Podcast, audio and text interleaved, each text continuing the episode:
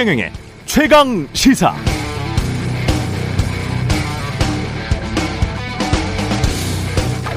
우리는 이제 직감적으로 알고 있습니다. 돈 때문에, 비용 때문에, 인건비 때문에, 수익 때문에 갑이 을에게 좀 무리하게 하라고 시켰겠구나.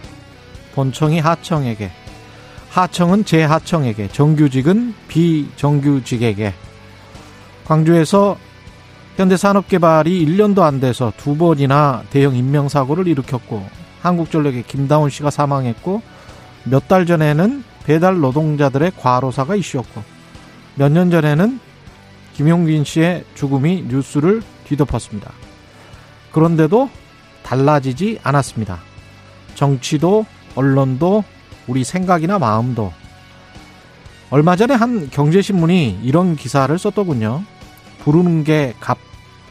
왕복 48만 원이 108만 원이 됐다. 수출 업체들 절규.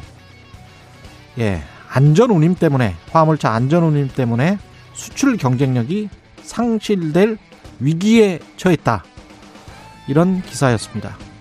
코로나19로 전 세계 물류 대란이 빚어지고 물류 비용이 크게 증가한 영향은 도외시하고 인건비가 비싸져서 과속, 과로, 졸음, 운전을 줄일 수 있겠다 싶어서 도로에서 사람 목숨 잃는 사회적 비용보다는 좀 낫겠다 싶어서 실시한 안전 운임 2, 3% 올린 것 때문에 수출 경쟁력이 상실될 위기에 처했다는 겁니다.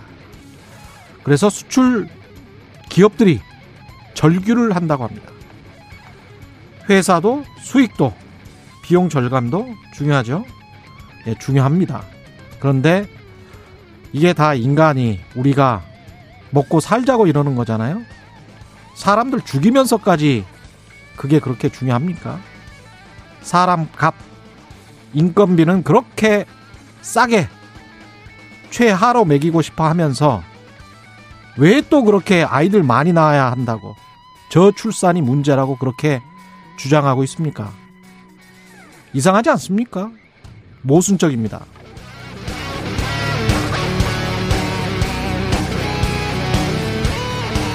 네, 안녕하십니까. 1월 13일 세상에 이익이 되는 방송 최경령의 최강시사 출발합니다. 저는 KBS 최경령 기자고요. 최경령의 최강시사 유튜브에 검색하시면 실시간 방송 보실 수 있습니다. 문자 참여는 짧은 문자 오시면 긴 문자 100원이 드는 샵 9730 무료인 콩 어플 또는 유튜브에 의견 보내주시기 바랍니다. 정치율 조사 기간을 맞아서 방송 참여해 주신 분들 추첨해서 따뜻한 커피 쿠폰 보내드리겠습니다. 많은 참여 부탁드리고요. 오늘 일부에서는 더불어민주당 선대위에 박용진 공동선대위원장 그리고 임서정 청와대 일자리 수석 나옵니다.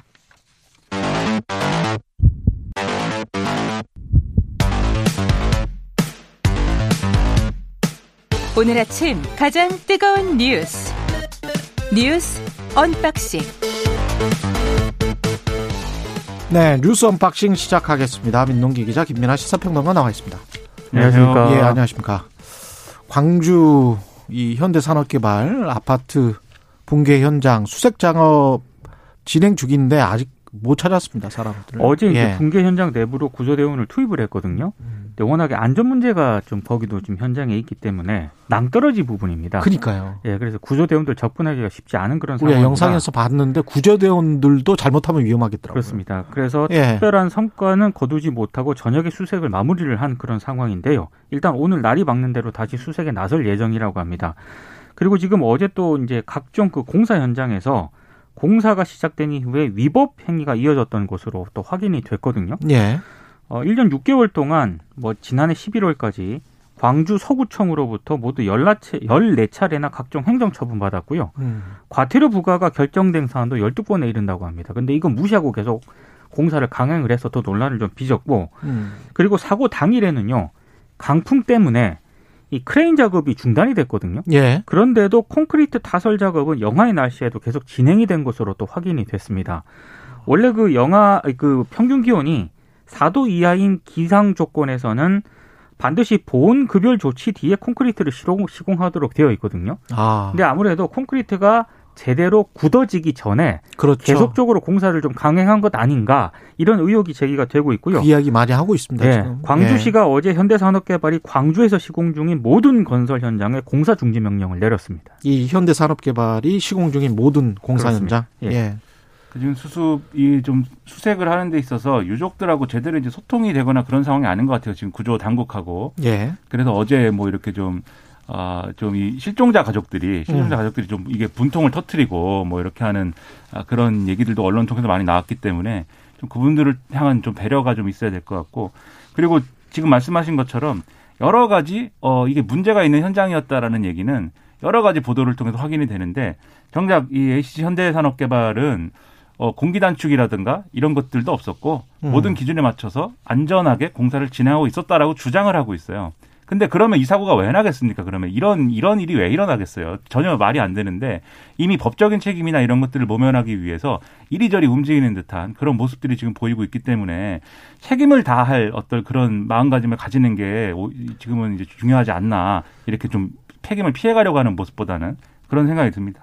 근데 이런 게 말이죠. 사실은 다 이제 규제 완화 조치, 우리가 이제 조금 좀 산업도 구조 조정을 해야 되고, 정말 4차 산업으로 가기 위해서는 네거티브 시스템으로 규제 완화 조치를 하는 게 맞다고 저도 생각을 하거든요. 기업들에게 어지간한 것들은 규제를 하지 않고 그냥 나중에 사후에 제재를 하는 게 맞다라고 생각을 하는데 그런데 계속 이런 일을 반복적으로 하면서 또 규제 완화는 규제 완화대로 뭐 미국식으로 유럽식으로 다 해달라고 하고 그러면서 사람들 인명사고가 음. 나, 고 그러면 벌금이랄지 과징금이랄지 또는 법원에서 선고되는 형량이랄지 뭐 이런 것들은 턱도 없이 낮고 그걸 또 더 낮춰달라고 하고 중대재해처벌법이나 뭐 이런 것들은 네. 너무 또 기업에 부담된다고 하고 이런 식으로 자꾸 빠져나가잖아요. 그러면서 그렇죠. 사람들 죽이고 그리고 제가 오프닝에서도 말씀드렸습니다마는 그러면서도 계속 아이는 낳아달라고 하고 음. 인- 인간에 대해서 도대체 어떻게 생각하고 있는 겁니까? 그러니까 이런 문제가 예. 생기면 법을 막 만들지 않습니까? 법을 예. 만들고 제도 개선을 하고 뭘 하는데 첫째로 이 법을 만드는 과정에 개입을 해서 이 어, 이, 이런 이제 뭐 지금 말씀드린 이제 건설 회사라든가 그 다음에 이제 대기업이라든가 법을 만드는 과정에 여러 가지 의견을 제시하고 개입을 해가지고 그 법을 이제 누더기로 만들고 그리고 그 누더기로 만들어진 법이 현장에 적용이 되면 그러면 별로 그 효력이 없을 거 아니에요. 예. 그럼 또 봐라 이 법을 만들었지만 효력은 없다. 그렇죠. 이렇게 주장을 합니다. 그러면서 법이 미칠 수 있는 범위도 다 요리조리 빠져나간 다음에 음. 역시 효력이, 효력이 없다. 그러니까 이런 규제는 역시 소용이 없고 음. 다른 인센티브를 통해서 어, 이런 사고를 막을 수 있도록 하는 그런 게 필요하다. 뭐 이런 얘기를 막 해요. 그렇죠. 실제로 이제 그런 체제를 적용한다고 사람을 이 비용으로 따지는 사람의 목숨까지 비용으로 따지는 그런 어떤 어 태도가 바뀌는 것이냐 그러니까 그렇 그렇지도 않습니다 또 음. 결국은 이제 영원히 돈을 벌기 위해서는 모든 걸 다 할 수 있는 효율성을 그렇죠. 위해서는 모든 걸 다 할 수 있는 그런 체제만 유지가 되는 거죠. 그래서 그런 것으로는 안 되고 자꾸 이런 사고가 날 때마다 느끼는 것이지만 결국은 뭘 우선순위에 놓는 거냐에 대해서 우리 사회가 명확하게 합의를 해야 되고 그 합의한 거에 비추어서 모든 이제 이 기업들도 그렇고 그 기준에 맞춰서 규제를 완화하든지 말든지 해야 되는데 음. 그거 그 논점은 어디 가고 없고 계속 이제 어 뱅뱅 도는 것 같은 핵심을 뱅뱅 돌면서 피해가는 것 같은 그런 모습만 계속 보여서 안타깝습니다. 그러니까 이 노동이사제가 국회 본회의 통과했잖아요. 그렇죠. 근데 공공 부문이거든요. 예, 공공 부분이에요. 예. 그 민간 부문에 대해서 예. 이 노동이사제가 또 이 영향을 받을까봐 그렇죠. 또 경영계에서는 민간 부문은 안 된다라는 입장을 발- 내놓기도 했는데 근데 공공 부분은 저도 공공 부분에 있습니다만은 네. 노동 이사제가 필요할 정도인지는 모르겠어요. 사실은. 네. 그러니까 노동계는 어떻게 생각할지는 모르겠습니다만은 한쪽에서는 너무 과대 보호되어져 있는 것 같고 제 느낌은 그렇습니다. 그리고 대부분의 중소기업들이랄지 민간 현장에서는 이거는 거의 권리가 없어요. 노동자로서의 직장인으로서의 권리가 없어요. 그리고 법만 있는 거죠, 그냥. 그리고 네. 공공부문 노동이사제 같은 경우에도 대부분 이게 한 명 그렇죠. 경우가 많거든요. 한 명이 뭐 하겠어요. 그래서 그 권한과 역할도 미비하다 이런 또 평가도 나오고 있는 상황입니다. 그 노동이사제 같은 경우에는 양쪽의 시선이 있는 것 같아요. 지금 음. 말씀하신 것처럼 노동이사가 노동계 노동이 추천한 이사가 들어가가지고 노동자의 이익을 막 대변하고 그런 이 구실이다. 뭐 이렇게 보는 시각도 있지만 또 반대편에서는 그런 시각도 있습니다. 예를 들면 노, 이 노사 간의 갈등이 커지는 이유 중에 하나는 각자의 사정만 알고 이제 서로의 사정을 몰라서일 수도 있다. 그래서 노동이사제를 통해서 노동자는 이제 경영 상태나 이런 것들을 충실히 알고 그리고 이것들이 어떤 갈등의 폭을 키우기 전에 개입을 할 수 있는 통로를 만들어주고 음. 그 개입을 통해서 극단적인 노사 갈등을 피하고 그리고 사측도 계속해서 이제 이 노조라든가 노동자들의 입장을 계속해서 좀 생산적으로 수용할 수 있는 환경을 만드는 데 필요한 게 또 노동이사다. 이런 시각이 있는데 결국 노동이사라는 하나의 도구를 가지고도 양쪽을 다 할 수 있는 거잖아요, 지금. 그렇죠. 어느 쪽으로 갈 것이냐는 또 그것도 사회적 합의에 달린 문제이기 때문에 음. 제도 하나가 있다라고 해 가지고 모든 것들이 뭐 바뀐다든지 더 나아진다든지 그 제도 때문에 부작용이 일어난다든지 저는 이런 것들이 다 사실 주변적인 얘기가 아닌가 이런 생각이 드는 겁니다. 그래서. 그러니까요. 노사 협의를 통해서 사실상 거의 반반 정도로 해서 경영을 하는 독일 기업들의 경우도 우리가 생각을 해보면 충분히 경쟁력 있는 기업이 그렇게 해서도 나올 수 있다. 그렇죠. 뭔가 좀 생각을 바꿔야 되겠다 그런 생각을 합니다.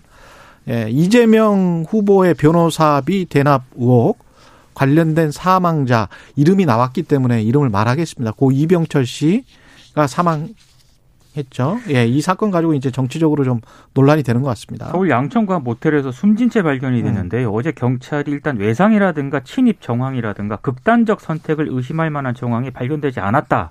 이렇게 입장을 밝혔고 사망 현장에서 유서도 발견이 안 됐거든요. 그래서 일단 부검을 진행할 방침이라고 합니다. 아, 이병철 씨는 그 경남 창원에 원래 거주를 하고 있었는데 시민단체 활동 등을 이유로 서울을 이제 자주 오갔다라고 하고요. 약 3개월 전부터 이 모텔에 투숙을 하고 있었다라고 하는데 어, 뭐 많이 보도가 됐습니다만 이, 이 씨는 2018년 이재명 후보가 공직선거법 위반 사건 변호인인 모 변호사에게 수임료 명목으로 현금 3억 그리고 상장사 주식 20억 정도를 줬다는 내용이 담긴 녹취록을 한 시민단체에 제공했던 그런 인물이고요. 이 시민단체가 검찰에 이재명 후보를 지금 고발을 했고 수원지검에서 사건을 수사 중인데 유족의 위임을 받은 대변인이 있거든요. 예. 백광현 유족 대변인이 어제 이런 얘기를 했습니다. 어제 많은 보도가 막 쏟아졌는데 그 보도 중에 하나가 뭐 평소 고인이 좀 건강이 안 좋았다. 뭐 당뇨를 앓고 있었다. 이런 이제 보도가 있었는데 이 보도를 가짜 뉴스라고 일단 얘기를 했고 아직 부검도 실시하지 않은 그런 상황에서 뭐 극단적 선택과 같은 추측은 자제해 달라 이렇게 음. 당부를 하기도 했습니다. 그러니까 이걸 이게 어쨌든 이분이 돌아가신 거잖아요. 이유는 네. 지금 모르고 그러면 최소한 이제 부검을 지금 진행 중이 이 진행해야 된다고 하니까 이 사인이 좀 나오고 그리고 이분이 왜 돌아가셨는지 전후 맥락들이 확인이 되고 그런 상황에서 이제 정치권에서 이걸 가지고 얘기를 해도 했으면 좋겠는데 지금 너무 이 한 분이 돌아가신 거에 대해서 어떻게든 정치적으로 이용하겠다라는 게 그렇죠. 너무 명확해 보이는 이 상황이 상당히 유감스러운 게 인과관계가 전혀 밝혀지지가 않았어요. 예. 그렇죠. 그리고 이제 이 김기현 원내대표 같은 경우에 이걸 간접살인이다라고까지 얘기하면서 이재명 후보를 이제 공격을 했고 음. 이 검찰총장 면담을 요구하면서 대검 앞에 가가지고 이제 농성 비슷하게 이제 움직임도 있었는데 거기 피켓에도 뭐 간접살인 얘기가 써 있고 이렇습니다. 그 간접살인이라는 게 뭐냐? 이것은 이재명 후보에 대해서 무슨 유불 이런 걸 떠나 서 돌아가신 분에 대한 이게 예의인가? 저는 이게 상당히 의문이고 그리고 이분이 빈소가 있을 거 아닙니까? 예. 빈소에다가 조화, 조기 이런 걸 막 보내요. 국민의힘이. 음. 근데 이분이 생전에 얼마나 국민의힘의 김기현 원내대표하고 윤석열 후보하고 긴밀한 관계였는지는 모르겠으나 예. 거기에 이제 조화를 바로 이렇게 보내고 하는 그런 행동도 지금은 정치적으로 다 해석이 되고 있는데 어 그래서 실제로 그 조화와 조기를 놓고 이제 뭐 이렇게 실랑이도 있었거든요 현장에서 보도를 보면은 이런 일들을 왜 하고 있는가 의문이고 그리고 이재명 후보 측에서도 선대에서 입장을 냈어요 이 부분에 대해서. 이재명 후보하고는 이제 관계가 없는 일분이고 고인의 명복을 빌고 뭐 이렇게 유감스러운데 이분이 어 지금 앞서 말씀드린 이제 어 이른바 이제 어, 변호사비 대납, 대납, 대납 의혹 제보자. 그렇죠. 제보자라고 되어 있는데 언론이 예. 그렇게 보도를 하고 있는데 그게 아니고 이분은 녹취록을 조작한 것으로 해서 우리가 고발을 했다 이렇게 설명을 하고 있습니다. 그래서 어, 이 고발 의혹이 있는 사람이라 아, 저 조작 의혹이 있는 사람이라고 표현해야 된다 이렇게 주장하고 있는데 음. 그것도 제가 볼 때는 이재명 후보에게 피해가 너무 클 것 같으니까 언론 보도나 이런 것들을 이런 방식으로 해달라라고 지금 요구하는 거잖아요. 그렇죠. 그런 행위 그런 태도로 이 사안을 볼 것인가가 상당히 저는 이렇게 정치가 이상한 정치다 다들 저는 참 여러모로 유감스럽습니다. 조금 진실이 가려질 때까지 시간이 필요한 것 같습니다. 지금으로서는 아무런 판단을 할 수가 없는 그렇죠. 그런 상황이기 네. 때문에 예 제가 가지고 있는 팩트도 없고 관련해서 한 분이 돌아가셨다는 것만 우리는 알고 있 는 것이고요. 그 다음에 어떤 진실이 밝혀지든지 그것과 관련해서는 만약에 뭐 어떤 대선 후보와 관련이 있다거나 어떤 사건과 관련이 있다거나 그러면 우리는 당, 당연히 이제 이야기를 해야 되겠죠. 그렇죠, 그렇죠. 아직까지는 아무런 고리는 나오지는 않았습니다. 네. 확인된 건 없습니다. 김건희 씨 관련돼서도 이거는 무슨 이야기입니까? 일곱 시간이 에, 통화 녹음이 몇 개월 동안 어떤 사람이 김건희 씨랑 통화를 했다는 거죠. 그러니까 이게 오마이뉴스가 어제 보도한 예. 내용인데 오마이뉴스 보도 내용은 이렇습니다. 한 매체 기자가 지난해 음. 6개월 동안 윤석열 후보 부인이 김건희 씨와 통화한 내용이 조만간 공개가 된다. 통화 전체 분량은 약 7시간 정도 되고 그 내용에는 뭐 문재인 정부 비판이라든가 조국 전 장관과 검찰 수사 등의 내용이 담겨 있다. 이런 식으로 이제 보도를 했습니다. 그러니까 여기에 대해서 이제 국민의 힘이 일종의 이제 다른 어떤 언론사가 이런 내용을 보도할 것이다라는 예고 기사 성격이었거든요. 예. 그러니까 국민의 힘이 어, 이제 큰 지상파 방송사가 그렇습니다. 예. 여기에 대해서 이제 입장을 내놨는데 오마이뉴스 예고 보도가 나온 뒤에 정치 공작으로 판단된다면서 법적 대응을 예고를 했고요. 이 과정에서 이 그 유튜브 채널 서울의 소리라는 그 매체가 있습니다. 예. 그 매체 기자라는 사실이 밝혀졌고요. 음. 이 서울의 소리 소속 기자가 아, 지금 이 이제 녹취를 한 것으로 되어 있는데 김건희 씨와 그렇습니다. 이 통화를 실제로 하긴 실제로 했어요. 한 7시간 정도 한 이제 당사자인 거죠. 몇 개월 동안 그렇습니다. 예. 국민의힘 쪽에서 이 기자를 공직선거법 및 통신비밀보호법 위반으로 고발했다라고 지금 밝힌 그런 상황이고요. 음. 일단 만약에 이 국민의힘 쪽에서는 녹음 파일을 공개 보도하는 매체에 대해서도 강력하게 법적 조처를 취하겠다라고 얘기를 했는데 일단 국민의힘의 그 입장은 이 해당 기자가 인터뷰가 아닌 사적 통화를 한 15차례 정도 했다라고 하고요. 사적 통화다. 사적 통화였다. 아, 그리고 어, 김건희 씨에게 악의적 의혹 제기자에 대한 대응을 도와주겠다는 거짓말로 접근을 해서 음. 모든 대화를 몰래 녹음했다라고 주장을 하고 있습니다. 근데 여기에 대해서 서울의 소리 쪽에서 또 입장을 내놓았거든요. 예. 처음부터 기자라고 신분을 밝혔고 통화를 했고, 아 기자라고 신문을 밝혔다. 예, 그건 서울의 소리 쪽의 입장이고요. 음. 그리고 왜 본인들이 보도를 하면 되지 그걸 다른 방송사에 넘기느냐 이제 이런 얘기도 나오고 있는데 예. 거기에 대해서는 자신들이 보도하면 신뢰도가 좀 떨어질 가능성이 있기 때문에 음. 공익적 차원에서 방송사에 제보하게 된 것이다라는 입장을 밝히고 있습니다. 본인들은 인터넷 매체니까. 예. 기자가 이런 뭐 지금 현행 법령에 위반되는 방식으로 이렇게 뭐 녹음을 했다거나 그런 게 아니면 음. 기자와 통화를 한 것은 이것은 여기까지는 사적 통화고 여기까지는 뭐 공적 통화고 이런 게 뭐 어디 있겠습니까? 따로 이제 비보도를 전제로 뭐 한 그런 대화를 한 게 아니라면은 음. 그런 명시적인 어떤 이 의사표명을 하지 않았다라면은 예. 그리고 이제 비보도를 전제로 하는 뭐 그런 의사표명을 했더라도 이 보도 가치가 있고 이거는 해야만 한다라는 이제 판단이 있다라면 그건 언론사가 할 수 있는 거거든요. 그렇죠. 언론사라고 네. 하면 판례들은 그렇게 돼 있습니다. 네, 예. 그렇습니다. 그래서 이거를 가지고 뭐 어떤 취재의 절차와 보도의 절차를 가지고 얘기를 하는 것은 제가 음. 볼 때는 이제 다소 무리인 것 같고 다만 이런 건 있을 수가 있을 거예요. 이제 김건희 씨가 무슨 얘기를 했느냐가 그래서 중요한데 예를 들면 김건희 씨가 자신이 뭐 예를 들면 특정 사건에 대해서 어떻게 생각한다라든지 예. 그리고 이제 과거사에 대해서 뭐 이러쿵저러쿵 제기 되는 의혹들이 뭐 부당하다든지 음. 이런 수준의 얘기들을 뭐 일곱 시간을 뭐 항변을 하고 뭐 이렇게 한탄을 하고 뭐 그런 내용이라고 한다면 보도의 가치가 없죠. 그렇죠. 그렇죠. 가치도 예. 없고 아마도 유권자들이 이런 보도를 보고선 아 참 이건 피곤하다. 음. 이건 뭐 망신주기 하는 것 같다. 이렇게 받아들일 거예요. 근데 그게 아니고 김건희 씨의 발언 중에 뭐 새로운 팩트가 있다거나 그렇죠. 또는 현재 진행되고 있는 여러 가지 뭐 논란의 어, 어떤 일면을 볼 수 있는 그러한 어떤 입장 표명이 있다거나 뭐 이런 게 있다라면 그거는 이제 보도를 할 수가 있는 것이죠. 그래서 이거를 국민의힘이 무조건 이게 잘못된 취재이기 때문에 보도를 하지 말아야 되고 우리는 법적 조치를 음. 하겠다 이렇게 주장하기보다는 어떤 이제 내용에 있어서가 어떤 문제, 어, 그 그것을 보도하면 어떤 문제가 발생한다는 것인지를 명확하게 입장 표명을 할 필요가 있어 보이고요. 그리고 김건희 씨도 이 그런 건 있어요. 아무튼 후보의 배우자다 보니까 관심이 막 집중되고 예. 그리고 검증 대상은 후보가 돼야 되는데 왜 내가 검증 대상이 돼야겠느냐라는 항변도 할 수가 있겠지만 피할 수 있는 일은 아니거든요. 그런 취재가 취재가 되고 이런 것들은 그렇죠. 기자들 기자들하고 너무 통화를 많이 하고 이런 것은 결국은 좋지 않습니다. 네. 예.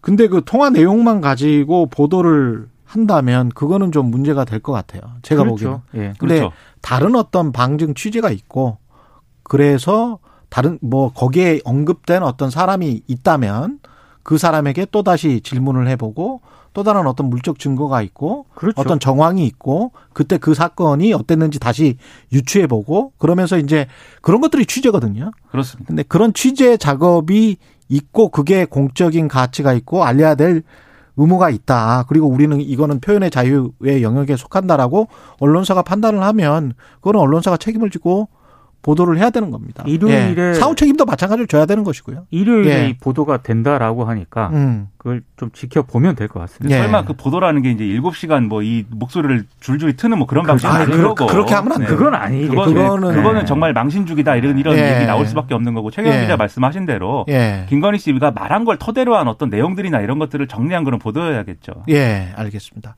심상정 후보는 지금 선거 운동 일정을 중단했습니다. 전격적으로. 그러니까 지금 언론 보도를 바탕으로 전 전해드리면은요. 예. 지지율 하락에 따른 어떤 그런 판단 때문인 것으로 지금 보입니다. 아, 다만 이 자, 갑자기 이제 일정을 정적 중단해 버리니까 여러 해석이 좀 나오잖아요. 근데 후보 사퇴라든가 뭐 다른 당 후보와의 단일화 이런 부분에 대해서는 고려하지 않는다라고 분명하게 입장을 내놓았고요. 예. 또 일부 언론 보도를 보면 오늘 선거 기조 관련 쇄신안을 발표한다라는 그런 보도도 있거든요. 뭐 메시지를 비롯해 실무 중심 선대위 개편까지 전반적인 선거 전략을 쇄신하는 그런 내용이 담길 것이다. 이런 보도도 있는데 어제 오후에 전격 그 일정을 중단한다고 해놓고 음. 또 오늘 이렇게 갑자기 또 쇄신안을 발표를 하면 굳이 일정 중단을 할 필요가 있나 이런 생각도 들고요. 예. 아무튼 선거 관련 부분에 있어서 아무래도 최근 안철수 후보가 지지율이 굉장히 상승하고 있잖아요. 근데 심상정 후보 같은 경우에는 여전히 지금 반등을 못 하고 있거든요. 음. 그런 부분들에 고민이 상당히 좀 깊었던 것으로 보입니다. 그러니까 이런 정치의 정치와 선거의 구도로만 보자면 지금 정의당과 심상정 후보의 공간이 없어요. 이게 보통은 과거 같은 구도면은 이 양당 후보에 실망한 사람들이 진보정당에 뭔가 기대를, 기대를 걸어보자. 진보정당은 어쨌든 뭔가 가치와 명분을 중시하는 정당일 테니까 이러면서 이제 기대를 걸어가지고 오는 표들이 있었는데 예. 지금 그 부분을 안철수 후보가 다 흡수해버린 거잖아요. 그러면서 그러니까요. 이제 예. 삼자 구도가 될 거냐 말 거냐 이렇게 가버린 것이기 때문에 음. 이 공간이 없어졌기 때문에 고민은 클 겁니다. 그런데 심상정 후보가 일정 중단을 했다고 이제 얘기를 할 때에는 지금 보도나 이런 것들을 보면은 이게 어떤 계획되고 준비가 돼서 만약에 이런 상황이면 일정 중단하라 이런 게 아니라 후보가 본인이 그냥 어 결심을 나름대로 해서 지금 선대위에 통보를 한 것 같아요. 그래서 언론 취재는 지금 선대위를 통해서 이루어지고 있는 것인데 사실 뭐 사퇴는 없다, 단일화는 없다라고 얘기를 하고 있지만 그거는 선대위에서 하는 얘기인 것이고 실제 심상정 후보가 무슨 고민을 하고 있는지 지금 아무도 모릅니다. 지금 모릅니다. 제가 볼 때는. 예. 그래서 만약에 그런 후보 거취에 대한 문제를 포함하지 않는데 일정 중단을 굳이 선언하면서 이렇게 뭐 숙고에 들어가고 핸드폰 꺼버렸을까? 저는 음. 그거는 의문인데 그런데 만약에 사퇴라든가 또는 이제 단일화, 제3지대 단일화, 제3지대 단일화일지 법률권 단일화일지는 모르겠으나 그런 방식의 어떤 승부수를 건다라고 했을 때는 이게 지금 정의당의 상태가 그런 승부수를 또 이렇게 막 던질 수 있을 정도로 또 그러한 기반이 되지도 않아요. 왜냐하면 분명히 또 당 정체성 논란이나 여러 가지 논란으로 이어질 수밖에 없기 때문에 지금 그야말로 정의당은 기로에 서 있는 상황이다. 저는 이렇게 보입니다. 예. 이재명 후보와 윤석열 후보의 정책 발표가 조금 이- 있었는데 지금 시간이 뭐 별로 없어서 간단하게만 말씀드려야 되겠네요. 이재명 후보는 10대 그룹 최고 경영자들을 만나서 산업 전환 이거 대비해야 되고 양질의 일자리 5만 달러 시대 열겠다 이 말 했고요. 윤석열 후보는 게임을 질병시 하면 안 된다. 관련해서 이용자들이 느끼는 어떤 불공정을 해소하겠다. 그리고 공영방송을 어떻게 어떻게 하겠다. 공영방송 정상화 방안? 예, 이런 것들을 이야기를 했다고 합니다. 그러니까 윤석열 후보는 흔히 말해서 이, 20, 20대 청년들의 겜심, 예. 게임 표심을 좀 잡겠다는 전략인 것 같고요. 음. 이재명 후보 같은 경우에는 합리적인 어떤 그 규제 있지 않습니까? 이런 부분에 대해서는 필요하다 이런 점을 굉장히 강조를 했거든요.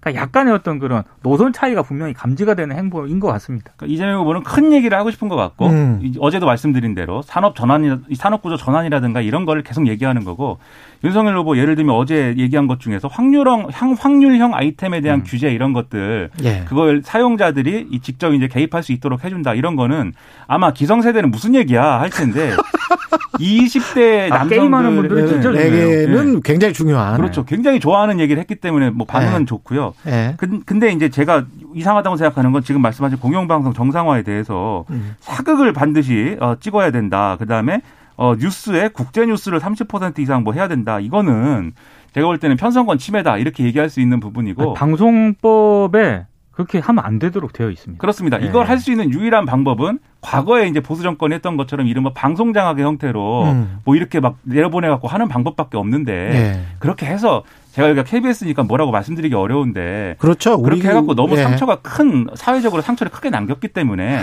그걸 좀 돌아보면서 약속을 공약을 해줬으면 좋겠습니다. 예. 국제 뉴스 열심히 하겠습니다. 저도 저도 열심히 제가, 예. 예, 제가 외신 자주 아, 그렇죠. 소개를 하게 하자- 하잖아요. 그렇죠. 전 세계 외신을 예. 하루에 제가 볼 예. 때는 한 12시간 이상 보시는 분이에요. 네, 최경련의 최강 시사가 모범이 되도록 하겠습니다. 네. 예, 30% 이상, 아, 유럽 언론까지 네. 지금 50% 100%라도 한번 해 보겠습니다. 중동 언론까지 보시니까 아, 그리고 잊어버릴까 봐 그러는데 예. 김민하 평론가가 unboxing 퀴즈를 내야 됩니다. 예, unboxing 퀴즈 내주세요. 네, 예. 정치율 조사기이기 때문에 제가 unboxing 퀴즈를 내는데요. 다음 달 4일 개막하는 베이징 동계올림픽에 대해서 음. 외교적 땡땡땡에 동참하는 국가가 늘어나고 있다라는 보도입니다. 아, 국제 뉴스네. 예. 국제 뉴스입니다. 예. 부당한 행위에 대항하기 위해서 정치, 경제, 사회, 노동 분야에서 조직적이고 집단적으로 벌이는 거부 운동을 가리키는 세 글자의 이 단어는 무엇일까요? 라는 게 예. 문제고요. 짧은 문자 50원, 긴 문자 100원이 드는 샵 9730, 무료인 콩 어플 또는 유튜브로 답을 보내주시면 시청을 통해서 아마도 최경환 기자가 직접 커피 쿠폰을 보내드린다라는 내용입니다. 심지어 뭐 정답도 영어지 않습니까? 그렇습니다. 예. 네, 최근에도 아, 논란이 됐고 예. 특히 일본이 우리한테 뭔가 네. 수출 규제를 하고 이럴 때도 이게 그렇죠. 큰 논란이 됐던 그런 네. 행위이죠. 힌트가 너무 어려운 것 같습니다. 그렇습니까? 네. 최근에 멸공 challenge에서도 나왔습니다. 네, 이게. 알겠습니다. 여기까지 하겠습니다. 네, 뉴스 unboxing 민동기 기자 김민하 평론가였습니다. 고맙습니다. 고맙습니다. 고맙습니다. KBS 일라디오 최경영의 최강시사 듣고 계신 지금 시각 7시 46분입니다.